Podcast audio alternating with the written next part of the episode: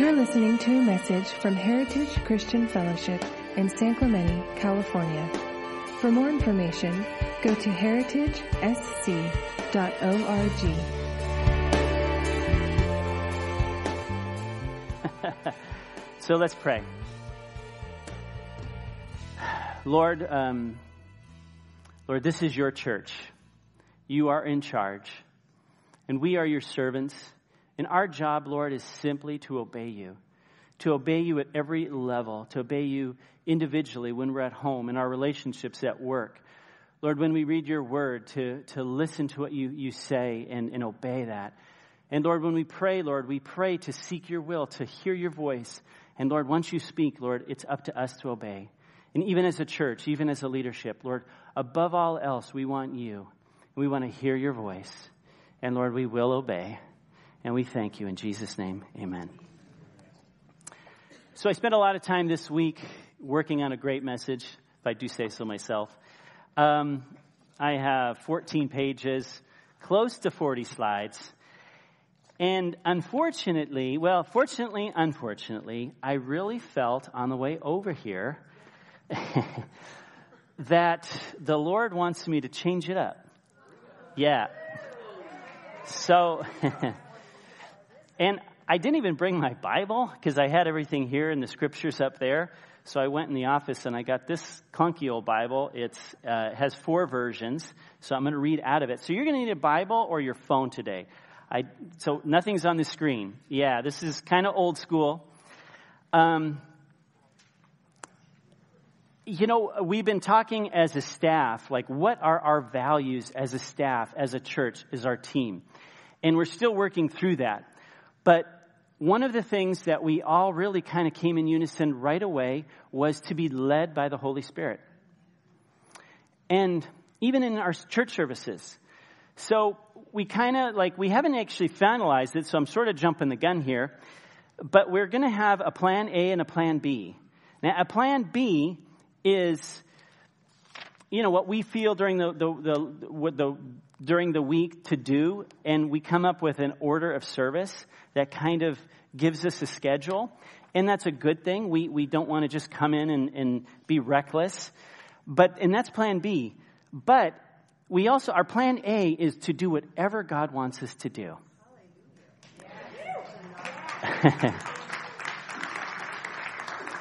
and I thought God was going to give me a little bit more time to prepare this.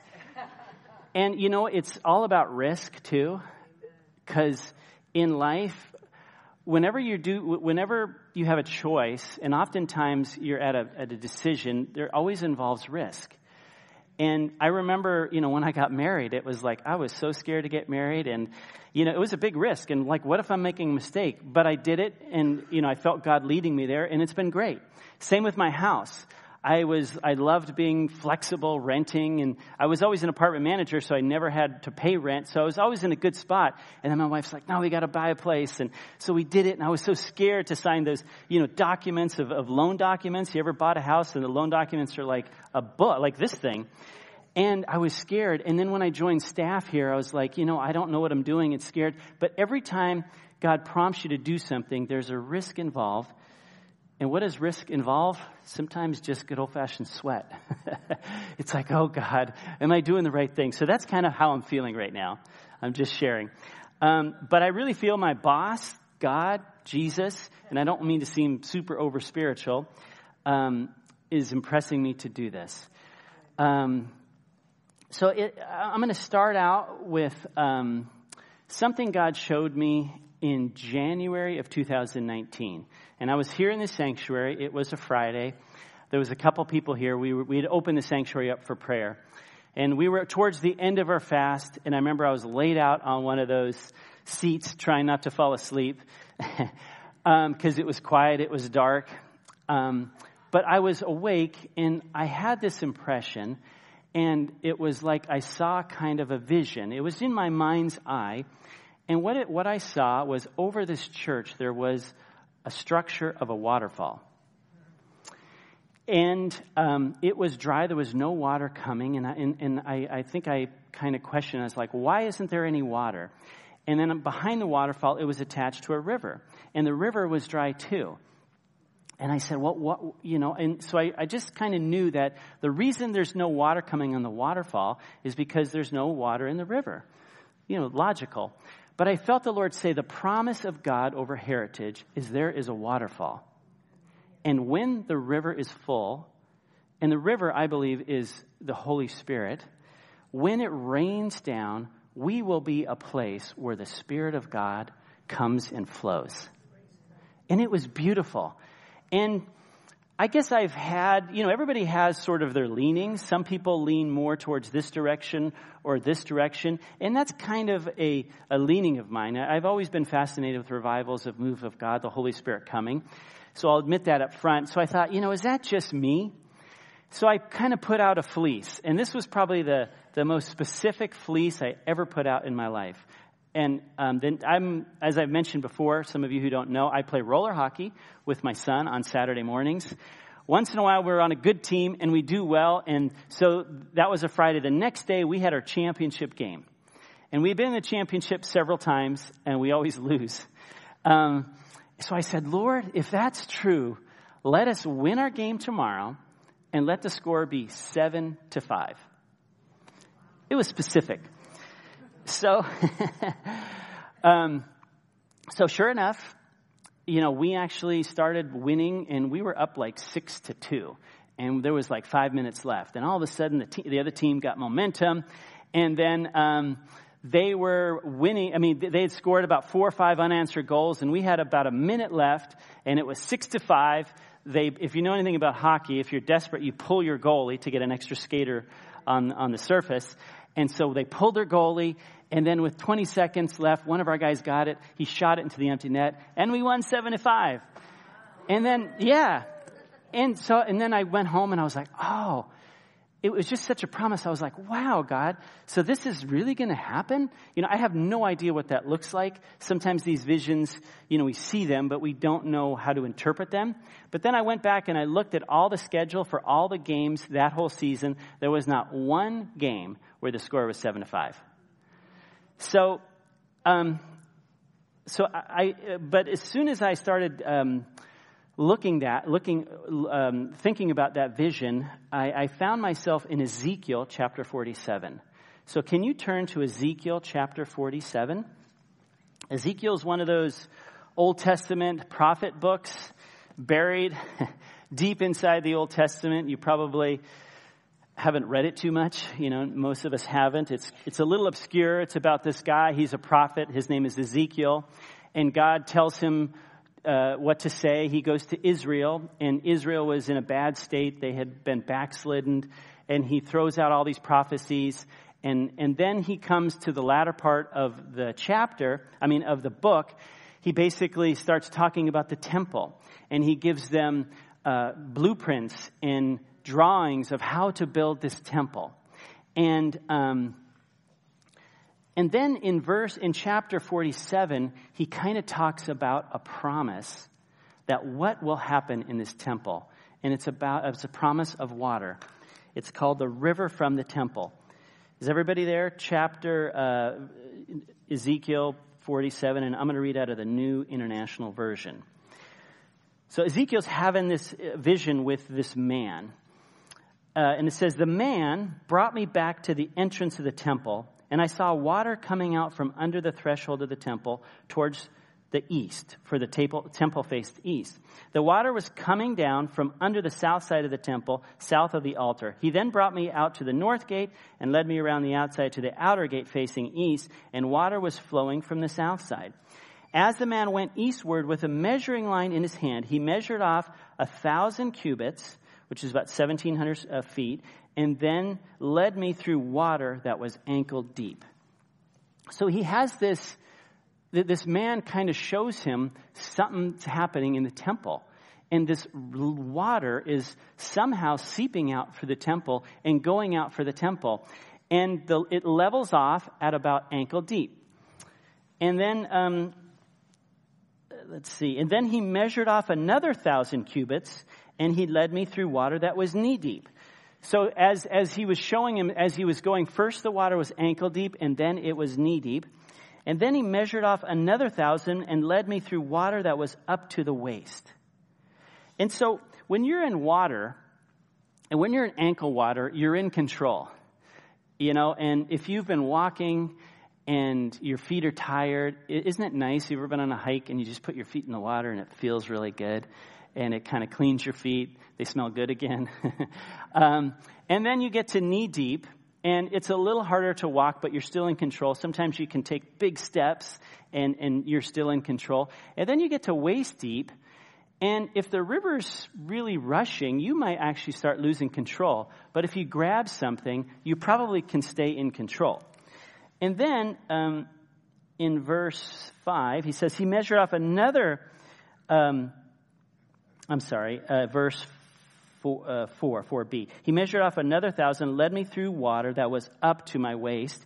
And then he measured off another thousand, but now it was a river that I could not cross because the water had risen and was deep enough to swim in. A river that no one can cross. And he asked me, Son of man, do you see this? So finally, he led him to this river, and the, the level was so high that he had to swim. And when it's high like that, you can't touch the ground. You know, you, you, know when you're you you're in the ocean and you go just beyond where you can touch and you're kind of waiting. And if there's a riptide, you're out to sea. Or if there's a wave coming, you know, could possibly take you in. But basically, you lose control. And sometimes we ask, like, God, you know, we want your life. We want the Holy Spirit. We want the river of life to come. And sometimes we just want it to be ankle deep because we, we like to have control. And then we say, well, you know what, let's get a little bit more. Let's get some, some knee, knee water in. You know, maybe a healing or two, maybe a deliverance or two, maybe a salvation or two. And then it goes to your waist and you lose no control. But once it gets really high, you really lose control. And I guess that's a question. Are we willing at what level do we really want God to move? You know, and I'm not just talking on Sunday mornings, but in your life. Because when the river is so high and you're swimming out there and you feel this current and it's taking you maybe somewhere you don't want to go and you're losing control, it's a scary thing. And I wonder if God is trying to get a hold of us individually and as a church where we completely let go. What's the difference between a horse and a seahorse? A horse has four legs, they're grounded. You know, you're on a horse, it can gallop and you're sturdy. It can probably go up to water, like it could cross rivers. But a seahorse has no legs. It just flows with the river. You know, and they're both horses. One's in control, one's not. Um, but I wonder if God wants you to completely give everything up to Him and let Him lead your life in every single way. Amen. Let's go on. So, so he asked, Hey, son of man, do you see this? Then he led me back to the bank of the river. When I arrived there, I saw a great number of trees on, on each side of the river. And trees often symbolize life. You know, when there is water, when there is rain, it's lush. Isn't it beautiful? You look at our, our, our, lot two over here now. I mean, in summer and August, that thing is barren. There's no life. And look at it now. It's lush. It's beautiful. It's green. What's the difference? Water. And when the water comes in the natural, things get beautiful. Cal- like if someone would visit California now, they're like, man, you guys got a green state. It's like, well, come back in August. It's a little different. And the difference is water. When there's water, there's life, and there's beauty, and there's health. And then he said to me, This water flows towards the eastern region and goes down to, the, to Arabia, where it enters into the sea. And it says, When it enters into the sea, the water there becomes fresh.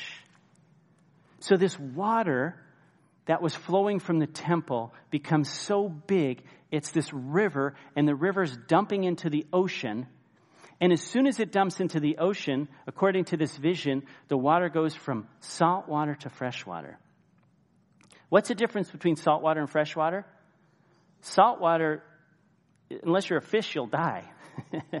you know, drink salt water, you'll, you'll die a quicker death than if you don't drink anything. And fresh water is where life is, at least life on earth. Everything needs fresh water.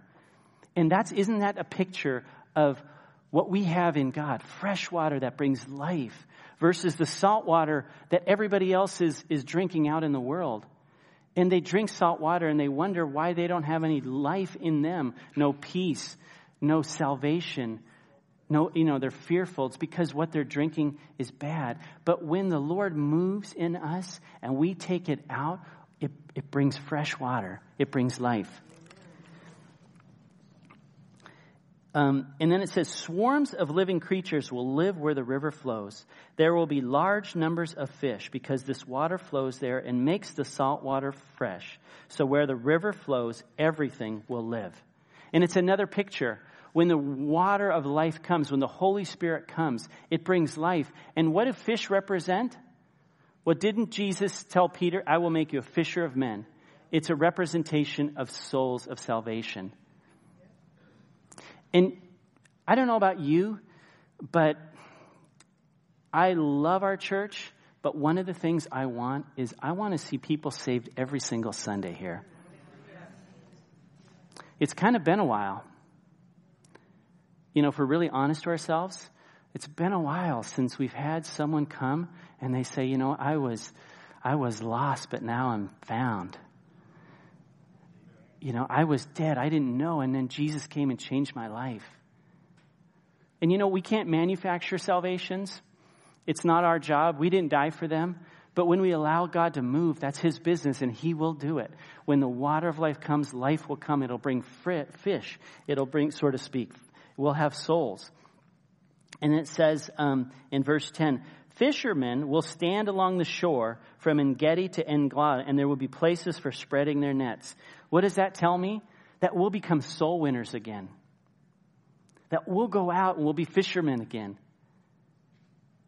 And I, you know, uh, Jesus t- told Peter, "I want you to be a fisher of men." I think that applies to us too.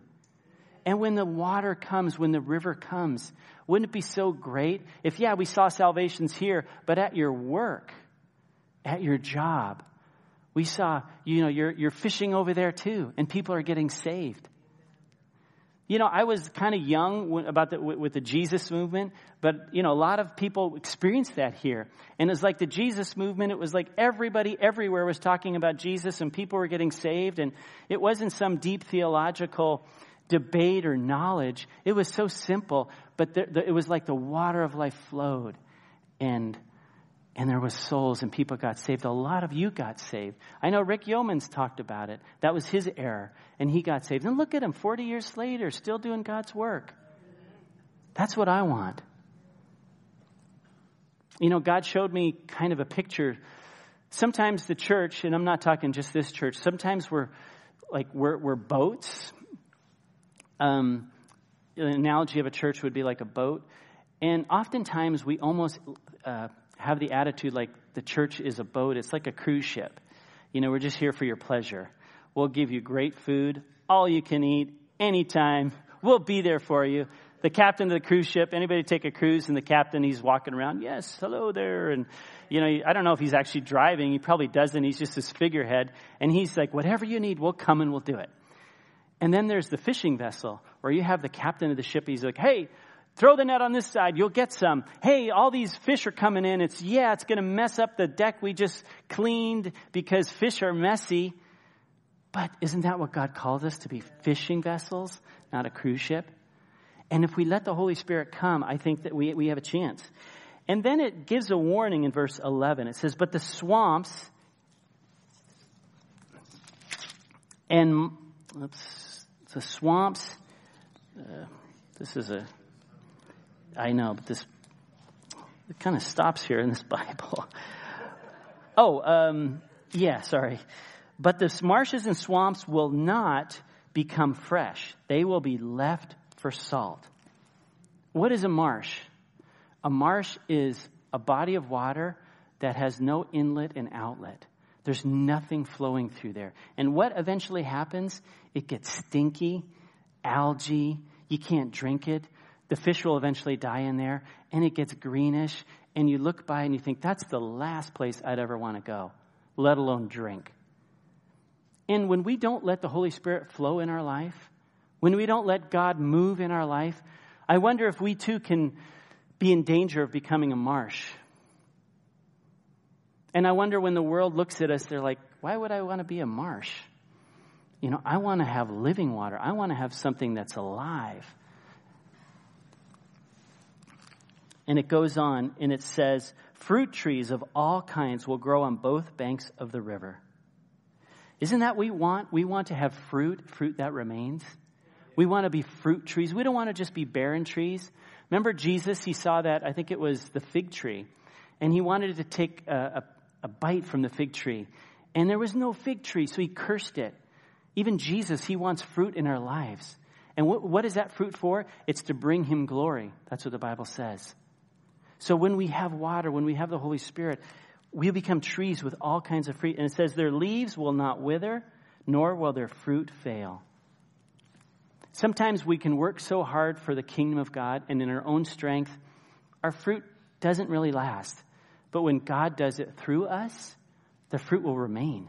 And when we die and go to heaven, that fruit will still be there. It says, every month they will bear fruit because the water from the sanctuary flows to them. And it says their fruit will, for, will serve for food and their leaves for healing. Wouldn't you like your life to be summed up as fruitful and healing to people around you, to your family? And they have this fruit that God cultivated in your life. And what did you do? Did you do anything special? Not really. You just let God work in your life. You let God flow in your life. Let's turn to Revelation chapter 22. You ever hear that term? I read the back of the book and we win. Well, this is the back of the book. um, so, uh, Revelation chapter 22, verse 1. And this is our promise too. And this was John having a vision, and he was also led by uh, like an angel, or I believe, or it was it was a, a figure in heaven. And it said he, this person, pointed out to me a river of pure water of life clear as crystal, flowing from the throne of God and the Lamb. Coursing down the center of the main street, that's the streets of gold, on each side of the river grew trees of life, bearing 12 crops of fruit, with a fresh crop each month.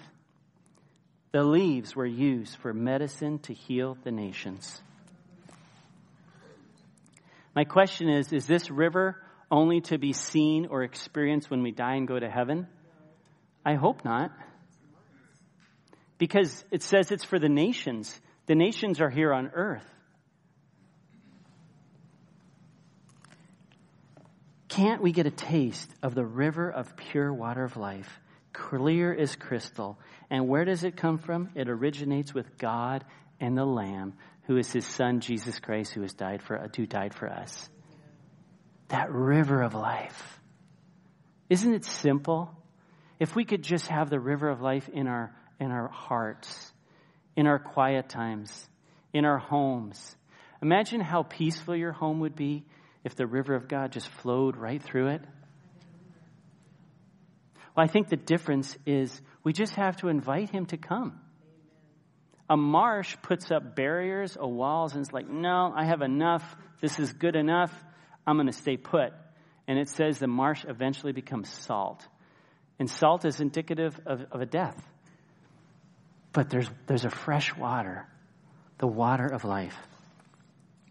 So after, after I, I had that impression, of that promise of God over Heritage, that waterfall, I happened to go, you know, I, I, I was more keen to, to looking for scenes of the river of life of, or the river of God. So I went upstairs in the hallway. Rick Delante, Delante um, he has uh, some some paintings, and most of them are of water, and two of them were of water flows or waterfalls. So I, I invite you sometime when you think of it, go upstairs and look at them and take it in. And I believe that's God's promise for us here. That God wants to flow. God wants to move. And all we have to do is invite him. It's his church after all. We can't figure this out. And you know what?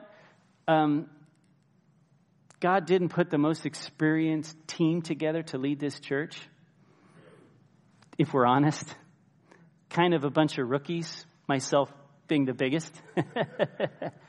However, is God looking for professionals? Is God looking for people who have it all figured out and just need God to come to help bless their plans? Or is God looking for kids? It says the kingdom of God, what does it say? you know, it, it, it says, yeah, you have to be, if you want to enter the kingdom of God, you have to be like little children in other simple hearts of the heart, hearts that are simply following Jesus. All the disciples, Peter, he was a uneducated, unschooled, very coarse fisherman. You know, he didn't know the protocol, but he knew Jesus. And he got to the place where he said, Where will we go? I'm not going to leave you because you have the words of life. So, I feel that's what God wanted me to, to speak about. Hopefully, I'll be able to share um, this amazing message next week that I spent half the week preparing. Um, but I wanted to invite the worship team up, and I wanted to simply let God flow. Thank you for listening. We hope you tune in next week. For more information, go to heritagesc.org.